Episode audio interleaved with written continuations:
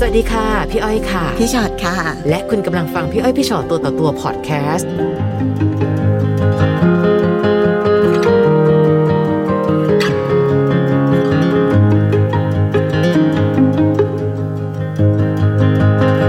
เจอกันมีอะไรมาคุยกันคะเนี่ยเรื่องราวในชีวิตของตัวหนูอะนะคะค่ะก็คบกับแฟนคนเนี้ยค่ะ ปีเนี้ยเป็นปีที่ 11อืมต้องเท้าความก่อนว่าตั้งแต่คบกันมาเนี่ยค่ะ เราไม่ได้มีการเปิดตัว ในในในโลกของหนูใช้คำว่าโลกดีกว่าเพราะว่าเขาเองเนี่ย ตัวเขาเองเขาก็มีเคยมีครอบครัวอืมค่ะ แล้วเขาก็มีน้องที่มีมีลูกที่ต้องดูแลนะแสคะดงว่าเขาบอกเราตั้งแต่ต้นเหรอคะมาบอกตอนนั้นคบกันได้ประมาณสองปี เพิ่งมาบอกว่า เขามีอ้าวมีครอบครัว แล้วเขาก็เลิกกับครอบครัวอะไรประมาณเนี้ยค่ะค่ะ ค่ะแล้วเขาก็ไม่อยากให้เราลงโซเชียลหรือว่าออกสื่อเพื่อเขาเขาเกรงว่า เดี๋ยวจะมีปัญหากับน้อง มีปัญหากับลูกลูกของเขาเขาพี่ถามนิดนึงค่ะตอนในสองปีนั้นก่อนที่เขาจะมาบอกกับเราว่าเขามีครอบครัวค่ะ ตอนนั้นเราพยายามถามก่อนพหรือเปยาล่าคะยามเพราะหนูอ๋อเพราะในความตัวตัวเองหนูรู้สึกว่า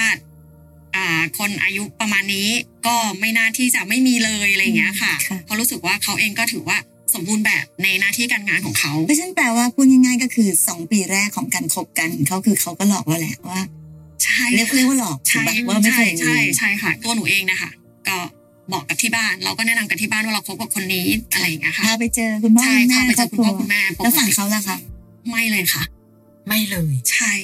อืมเราเคยถามไหมว่าแบบเอ๊ะเขาทำไมถึงไม่พาไปเจอคุณก็พ่อคุณแม่ที่เขาบ้านก็เขาจะบบ้าองกว่า อ่าเขายังไม่พร้อมที่ที่จะอืมเปิด ตัวหนูอะไรวะเนี่ยค่ะอืมเพราะเพราะหนูเองเนี่ยกับเขาเนี่ยถือว่าอายุห่างกัน ก็ไม่น่าจะเป็นเหไปตุโทผษลสาเหตุอีกแล้วใช่ค่ะค่ะแล้วเราก็เผอิญว่าไปเจอเจอเนี่ยรูปน้องสองคนอะไรเงี้ยค่ะ เราก็เลยถามว่า คนนี้เป็นใครอะไรเงี้ยค่ะค่ะเขาก็เลยรับยอมรับว่ามีลูกอะไรเงี้ยเขาเลยบอกว่าเขาให้เหตุผลกับหนูว่า ถ้าหนูรู้กลัวหนูจะเลิกอืมซึ่งตัวหนูเองเราก็ปรึกษา คุณแม่ค่ะ แม่ก็ให้ผลว่าจริง ๆ แล้วคนเราชีวิตคู่ของของแต่ละคนเนี่ยก็ไม่มีใครสมบูรณ์แบบค่ะ แม่ก็เลยบอกว่าถ้างั้นก็ไม่เห็นจะเป็นอะไร ถ้าสมมติว่าเขาเลิกกันขาดกันแล้ว แล้วค่ะเขาดูแลลูก แล้วเราก็ถือว่า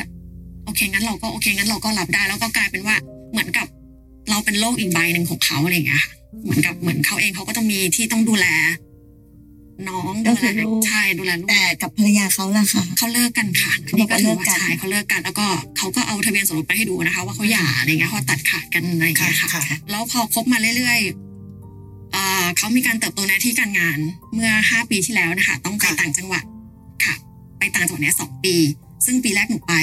อืมหนูยังไปก็มีการเดินทางไปเจอค่ะที่นู่นค่ะไปที่ทำงานเขาอะไรอย่างเงี้ยค่ะพ อปีที่สองกับการอยู่ต่างจังหวัดเนี่ยหนูไม่ค่อยได้ไปเขาให้เหตุผลว่ามันมีค่าใช้จ่าย มันมีค่าเดินทาง ก็คือค่าใช้จ่ายเขาเป็นคนออก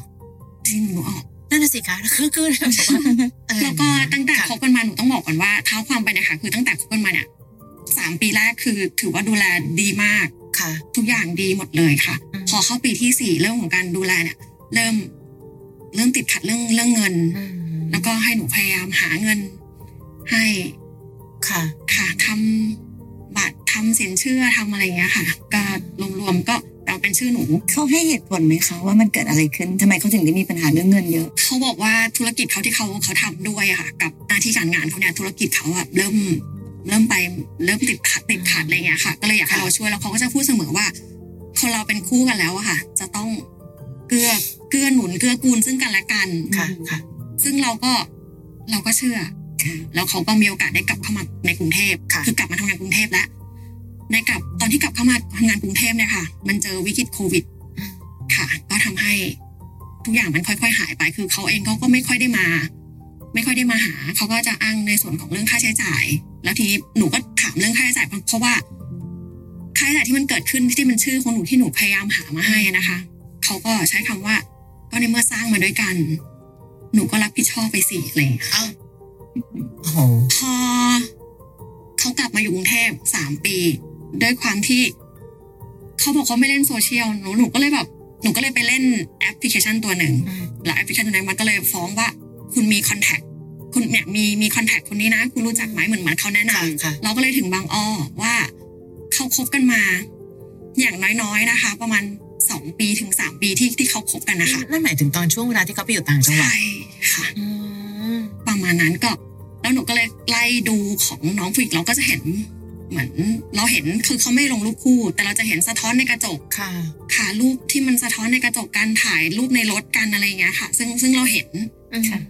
แล้วเราก็เลยมานั่งไล่ไทม์ไลน์ระหว่างที่เขาบอกเขาไม่มีเงินเขาก็ให้เราหาค่ะ นอกระบบ เราก็เราก็หาให้ทำให้ค่ะ ค่ะ เราก็หาให้แล้ว เขาก็บอกเราว่าไม่มีเงิน เขาบอกแค่ว่าไม่มีเงินค่ะไปไหนไม่ได้นะอะไรอย่างเงี้ยแล้วมีอยู่ครั้งหนึ่งวันเกิดหนูใช่ไหมคะเราก็ search ร้านว่าเราจะไปคาเฟ่ที่ไหนอะไรอย่างเงี้ยค่ะ ก็มีคาเฟ่อันหนึ่งเราก็เลยแบบไปอันนี้ไหม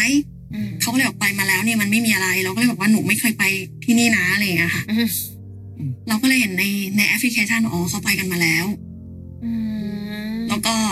ไอที่เขาบอกไม่มีเขาก็พาไปกินอะไรอย่างเงี้ยค่ะ ซึ่งเรารู้สึกว่า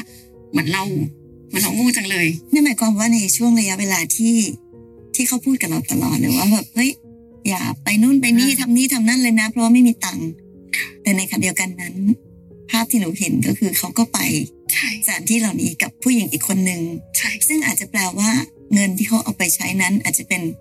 สตังค์ของน้องก็ได้ถูกไหมคะใช่ค่ะ เป็นการจ่ายภาระโดยที่หนูไม่ได้ตั้งใจจะมีภาระตัวนี้อะไรเงี้ย ซึ่งเราเราคิดว่าเราเป็นแฟนกัน มันก็น่าจะมี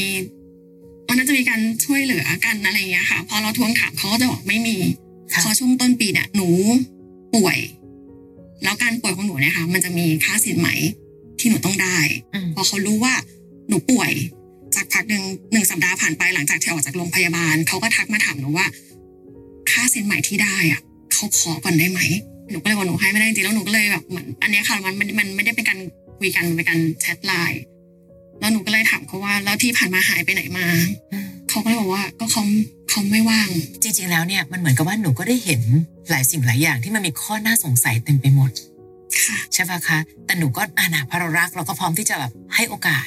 เอะอาการห่างเหินของเขาเนี่ยค่ะมันมานานขนาดไหนแล้วคะประมาณเกือบสองปีค่ะ ที่เขาห่างๆไปแล้วก็แบบไม่ค่อยได้มาคือแบบมา มาเจอแค่แบบเดือนละครั้งเหมือนมา แค่มาเจอกันอะไรอย่างเงี้ยค่ะ แล้วพอเราเห็นความจริงอันหนึ่งคือแบบเฮ้ยผู้หญิงคนนี้สถานที่ที่เราอยากไปไม่เคยได้ไป แต่เขาพาผู้หญิงคนนี้ไปค่ะด้วยเงินของเราค่ะถามเขาไหมคะว่านี่คืออะไรอ่ายังไม่ได้ถามเพราะว่าตอนเนี้ยค่ะ ตอนเนี้ยก็เริ่มห่างๆกันแล้วเราก็รู้สึกว่า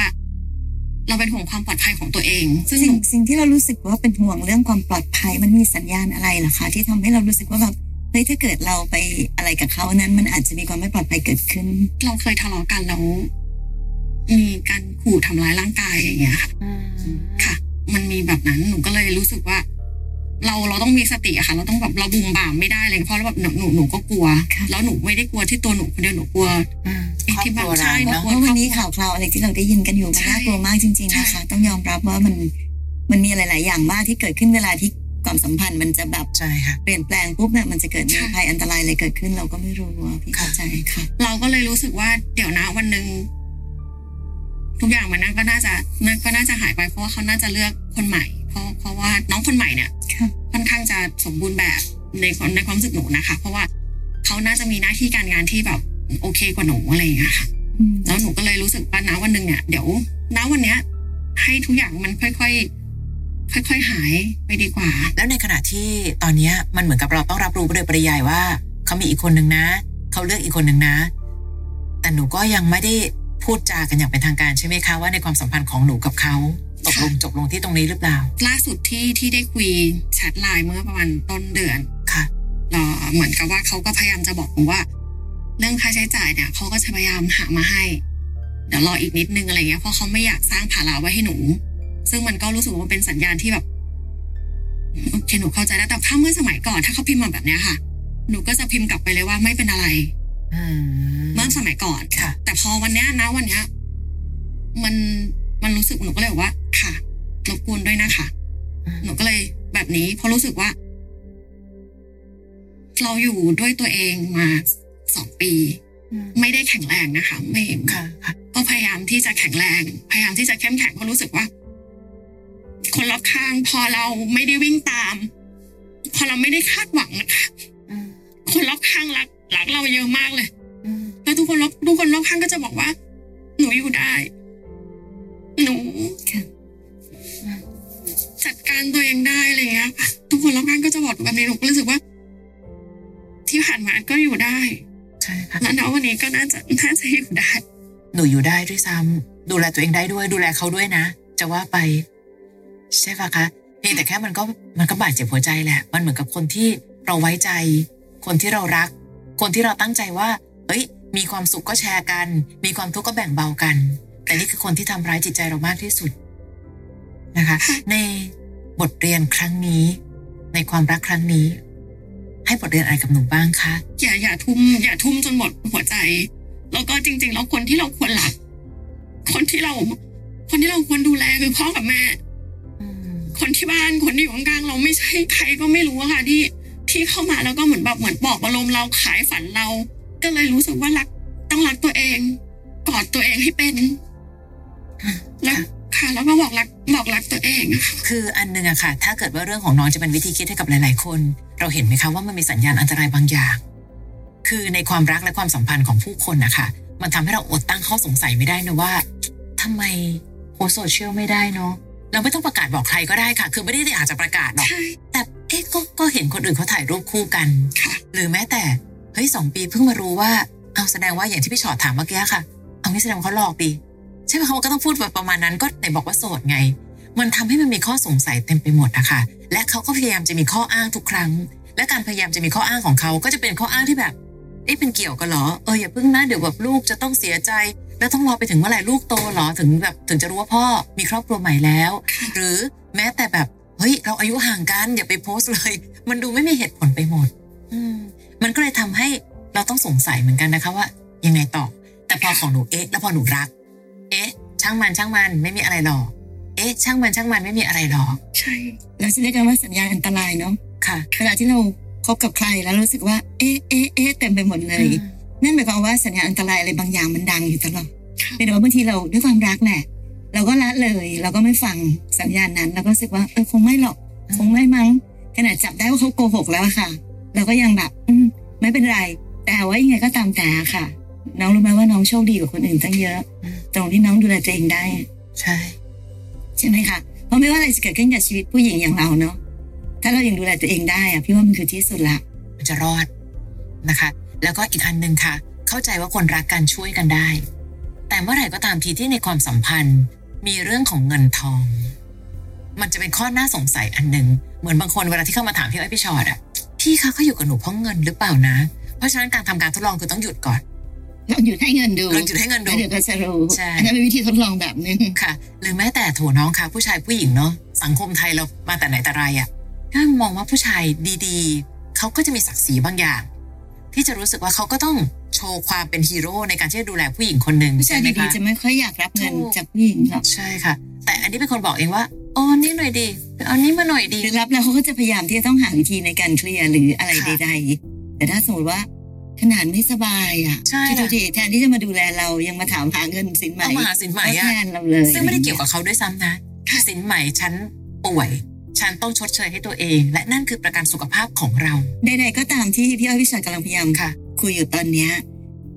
อย่างหนึ่งต้องถามตัวเองเนาะว่า แล้วเกิดสมมติว่าค่ะถ้าเขากลับมาแล้วพูดดีด้วยอีกล่ะค่ะ หนูว่าบทเรียนนี้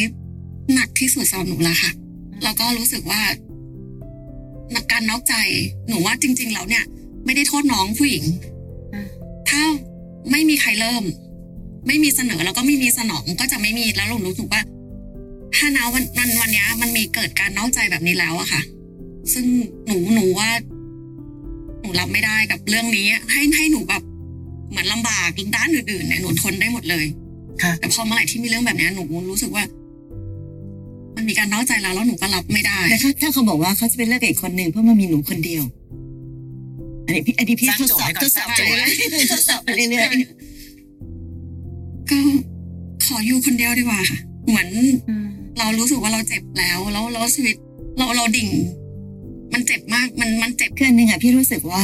กับคนคนหนึ่งอะค่ะ ที่เขาหลอกเรามาตั้งหลายทีอะจากนี้ไปถ้าเกิดสมมติเขากลับมาแล้วเราจะกลับไปอะแล้วเราจะรู้ได้ไงว่า อะไรคือจริงอะไรคือหลอกค่ะเพราะมันเคยหลอกมาแล้วใช่เพราะฉะนั้นเนี้ยพี่ก็เลยอยากให้น้องแบบ อันนี้เป็นห่วงนะกลัวเพราะน้องๆหลาย ๆ คนก็เป็นนะคะค่ะคือบางทีมันเล่ากันคุยกันอย่างเงี้ยเนาะ แต่พอถึงเวลาจริง ๆ พอเขากลับมาแล้วเขาดีด้วยอะ หลายคนก็อดไม่ได้ที่จะแบบเอาว่าลองอีกทีนึงใช่ค่ะหรือแบบเอ้อเริ่มต้นใหม่ หรืออีกฝ่ายหนึ่งอาจจะมาสัญญิงสัญญาต่าง ๆ อันเนี้ยก็ต้องระวังนิดนึงและที่สำคัญที่สุดก็คือการมาพร้อมด้วย มีปัญหาเรื่องเงินมาค่ะหรือแบบจริงๆมันจะกลับมาหาเราอะเนาะแต่ไม่รู้เหมือนกันว่า มีใจหรือเพราะไม่มีทางไปค่ะอาจจะปะอันนี้ต้องดูดีความรักมันเป็นจุดอ่อนของทุกคนค่ะพี่ว่า ทุกคนก็เป็น คือมันไม่ได้ทำให้คนตาบอดนะ แต่เราจะเลือกมองแต่สิ่งที่เราอยากมองเฉยๆนะคะ แต่อย่าถึงขั้นว่าหนูจะไม่มีความรักอีกแล้ว คงไม่ใช่แบบนั้น แต่การรักผิดคนน่ะมันเกิดขึ้นจริง ๆ เพียงแต่ครั้งต่อไปมันจะมีป้อมประการที่เข้มแข็งขึ้น แบบอ่า มาไม้นี้หรือเปล่านะ ฉันเคยโดนแบบนั้นมาแล้ว ในตอนแรกเลยที่อยากมานั่งคุยกันในพี่อ้อยพี่ชอตตัวต่อตัวค่ะ ตั้งใจอยากจะมาถามอะไรอะคะจริง ๆ แล้ววันนี้อยากอยากมาขอกำลังใจมากกว่า เพราะว่าวันนั้นที่พิมพ์ อินบ็อกเข้าไปในรายการเนี่ย คือขอกำลังใจเพราะรู้สึกว่าหนึ่งสัปดาห์ที่พอรู้เรื่องชีวิตแบบดิ่งแบบดาวมากเลยอืมก็รู้สึกว่าเอ๊ะเราก็มาคิดได้ว่า คุยกับตัวเองว่า แล้วทำไมเราต้องร้องไห้อยู่เนี่ย ในเมื่ออืมอืมไม่มีใครเขาไม่รู้กับเราเลยค่ะเรารู้สึกว่าแล้วเราไม่ต้องร้องไห้แล้วมันต้องต้องทำร้ายตัวเองอะไรอย่างเงี้ยค่ะไม่กินข้าวไม่อะไรอย่างเงี้ย ก็เลยเปลี่ยนใหม่แล้วก็แบบเหมือนมาอยากได้กำลังใจแล้วก็อยากรู้สึกแบบ จริง ๆ แล้วหนูว่า เหมือนที่พี่ชอดบอกเนาะค่ะ ความรักเนี่ยมันทำให้เราแบบเหมือนมองมองไม่เห็นสัญญาณ ว่า เอ๊ะอืมจริง ๆ แล้วควรเอ๊ะแล้วก็น่าจะฟังสัญญาณให้สัญญาณนั้นมันดังอืมมันดังมาตลอดมันเตือนตลอดแต่เราเรามองข้ามๆกับอีกอันหนึ่งคือหลาย ๆ คนชอบบอกว่าเวลาตกอยู่ในสถานการณ์แบบเนี้ย แบบมักจะอยากลืมอืมแต่พวกพี่อะมักจะไม่แนะนำให้ลืม แต่อยากให้จำเนาะจำจำให้ถูกที่ด้วย เพราะบางคนจำเหมือนกันแต่ไปจำสิ่งดีๆ แล้วก็ยิ่งเศร้ามากขึ้นค่ะต้องจำให้หมดอะค่ะจำว่าเขาทำกับเรายังไงบ้างอืมแล้วเราจะได้ไม่พลาดอีกเนาะมันก็เป็นภูมิคุ้มกันตัวเองอย่างหนึ่งว่า เออต่อไปข้างหน้านั้น เกิดเรามีความรักอีกสักครั้งหนึ่งคราวเนี้ย เราก็จะรู้เท่าทันอะไรมากขึ้น มีภูมิคุ้มกันหัวใจมากขึ้นค่ะ ที่สำคัญเลิกบอกว่าตัวเองโง่พี่เห็นคนมาเยอะมากเลยที่รู้สึกแบบ โหดูสิเอาเงินฉันอะไปกินข้าวกับคนอื่นเหรอ ฉันก็เหนื่อยนะ แล้วก็รู้สึกว่าดูสิพี่หนูมันโง่มากเลยนะ ไม่เกี่ยวกับโง่ไม่โง่นะ มันมีแค่ยอมไม่ยอม และถ้าเกิดว่าวันนี้เราเห็นตรงนั้นแล้วมันเจ็บแค้นในใจเหลือเกิน ก็แค่รู้สึกว่า เออ ไม่รู้ชาติไหนฉันก็ไปเอาของเขามา แต่อย่างน้อยวันนี้เราได้หยุดแล้ว เสียใจไหมที่คนที่เรารักเขาไม่รักเราเท่าที่เรารักเขาเสียใจ แต่อีกมุมมุมหนึ่งที่น่าดีใจคือ คนคนหนึ่งที่อยู่แล้วทำร้าย ไปซะได้ก็ดี หรือแม้แต่เงินทองที่ที่สูญเสียไปเนาะค่ะพี่ก็ไม่แน่ใจว่าน้องจะได้คืนหรือเปล่าถึงแม้ว่าเขาจะพูดว่าเดี๋ยวจะมาคืนมาคืนก็ตามแต่ว่า ก็อย่างที่บอกแหละค่ะ คนเราพอพอหลอกกันแล้วมันก็เชื่อใจอะไรกันไม่ได้แล้วอย่างเงี้ยงั้นวันนี้เราก็คงไม่คาดหวังเนาะอาจจะต้องลำบากนิดนึงในการที่ต้องแบบทำมาหากินเพื่อเพื่อจะแก้ปัญหาตรงนี้ด้วยตัวของเราเองนะคะ แต่ว่าอย่างอย่างที่บอกแหละว่าเออบางทีเราก็ไม่รู้แหละ เราอาจจะเคย เอาของเข้ามาก็ถือว่าชดใช้กันไปก็แล้วกันอะไรเงี้ย อันนี้เป็นวิธีคิดแบบใช่ให้สบายใจขึ้นค่ะแต่ในที่สุดทั้งนี้ทั้งนั้นแล้วอะพี่ว่าก็เอาเหอะเงินที่เสียไปกับการที่เราได้เรียนรู้จากคนคนหนึ่งก็มันอาจจะอาจจะคุ้มก็ได้นะ วันนี้ยินดีแล้วก็ให้กำลังใจหนูเสมอ มีกำลังใจให้เยอะเลยค่ะ ฟังพี่อ้อยพี่ชอตตัวต่อตัวพอดแคสต์ episode นี้แล้ว ใครมีเรื่องราวอยากจะถาม ทิ้งคำถามเอาไว้ทาง inbox เฟซบุ๊กแฟนเพจพี่อ้อยพี่ชอตตัวต่อตัวนะคะ